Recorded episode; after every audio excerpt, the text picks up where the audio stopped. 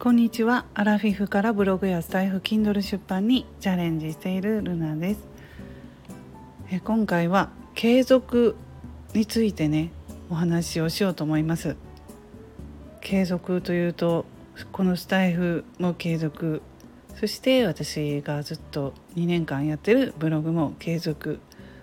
何についても継続って大事になってくると思うんですけども私はね継続できない子供だったんですよ習い事をね全然継続できなかったんです小さい頃幼稚園ぐらいに親がピアノをねあの高価なピアノを買ってくれたんですけれどもね幼稚園の頃に。で急にまあピアノが家に来ましてで先生もねピアノを習いなさいっていうことで先生も家に教えに来てくれたんですけども私あの自分が別にピアノをしたいと言ったわけじゃなかったんで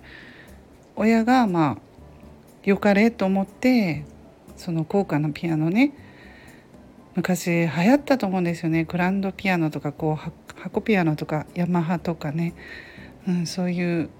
高価なピアノが昔は近所でもねみんなまあ私田舎に住んでいましたのでみんな結構ピアノ習ってる人も多かったんですがそんな興味なかったんですよ私。でもまあ親がねみんな習ってるし習えばいいだろうみたいにしてくれたんですけど案の定ね続かなかったんですよ。幼稚園の頃にピアノが来てでえっ、ー、とそうですね小学校の3年生ぐらいでもうやめたんですね。先生もすごく厳しい先生でねそのピアノの先生が。こうちょっと間違うと赤ペンであの指を叩かれたりとかねされるような厳しい先生だったのもあって嫌だなとか思いながらねその練習をいつも受けてたんですけどでそれもダメだったしあとそろばんとかお習字も親がまあここに行きなさいって感じであのその場所だけね用意してくれてここで習ったらいいわっていう感じであの習い事をねさせてくれたんですがそれもあの結局全然続いてなくて数年でやめ数年もそろばんなんかだったら2年も行ってないかなうんまあそんな感じでとにかく何をしても継続できないっていう風な子供で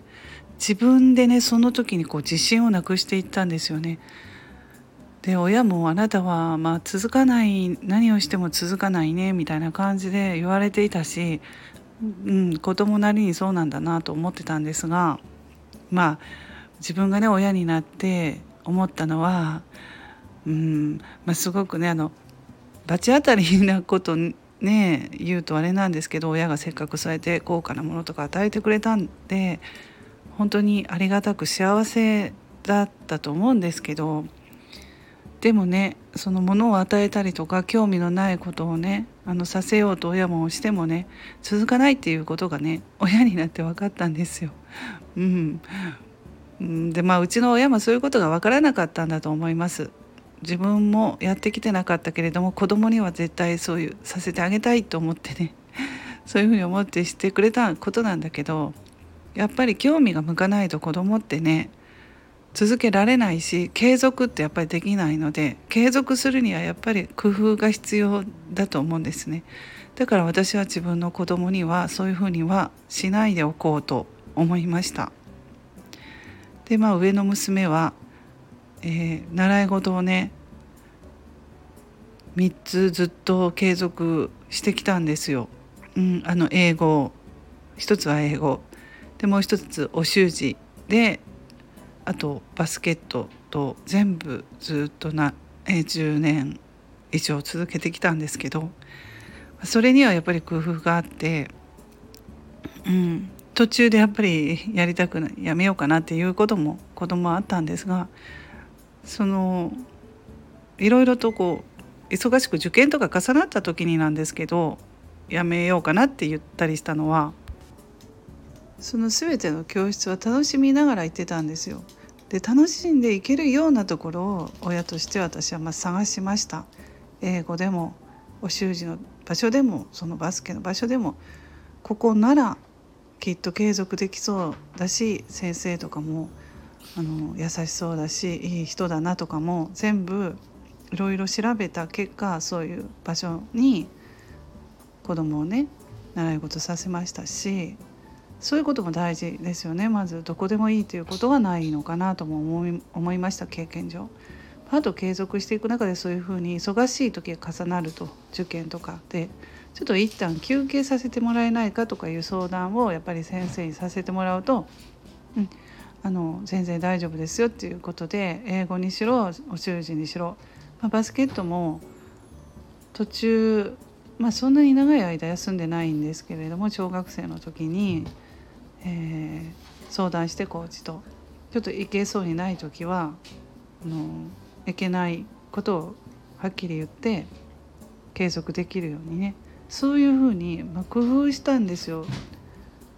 やめるっていうともったいないから休憩するはいいじゃないですかやっぱり。途中で休憩してお習字とかでも1年はちょっと来れないのでって言ったら、うん、来れる時に来てくださいって先生もおっしゃってくれますので,、うん、でそういう相談をしながらお習字でもあの師範まで最後まで終わりましたね。うん、英語の英語なんかもずっと今もその大学に行ってますしその道に進むんですけれどもそれももう楽しみながらあの子供に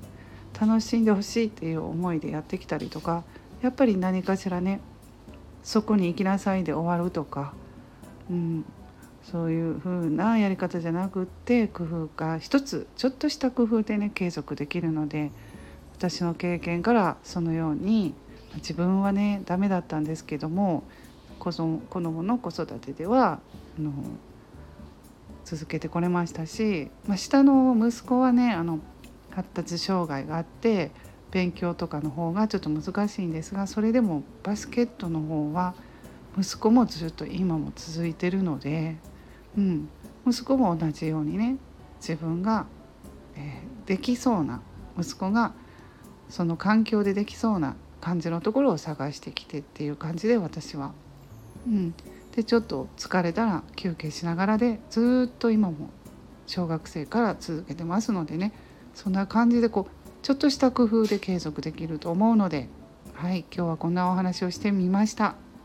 それではこの辺で終わります。ルナの独り言ラジオルナでした。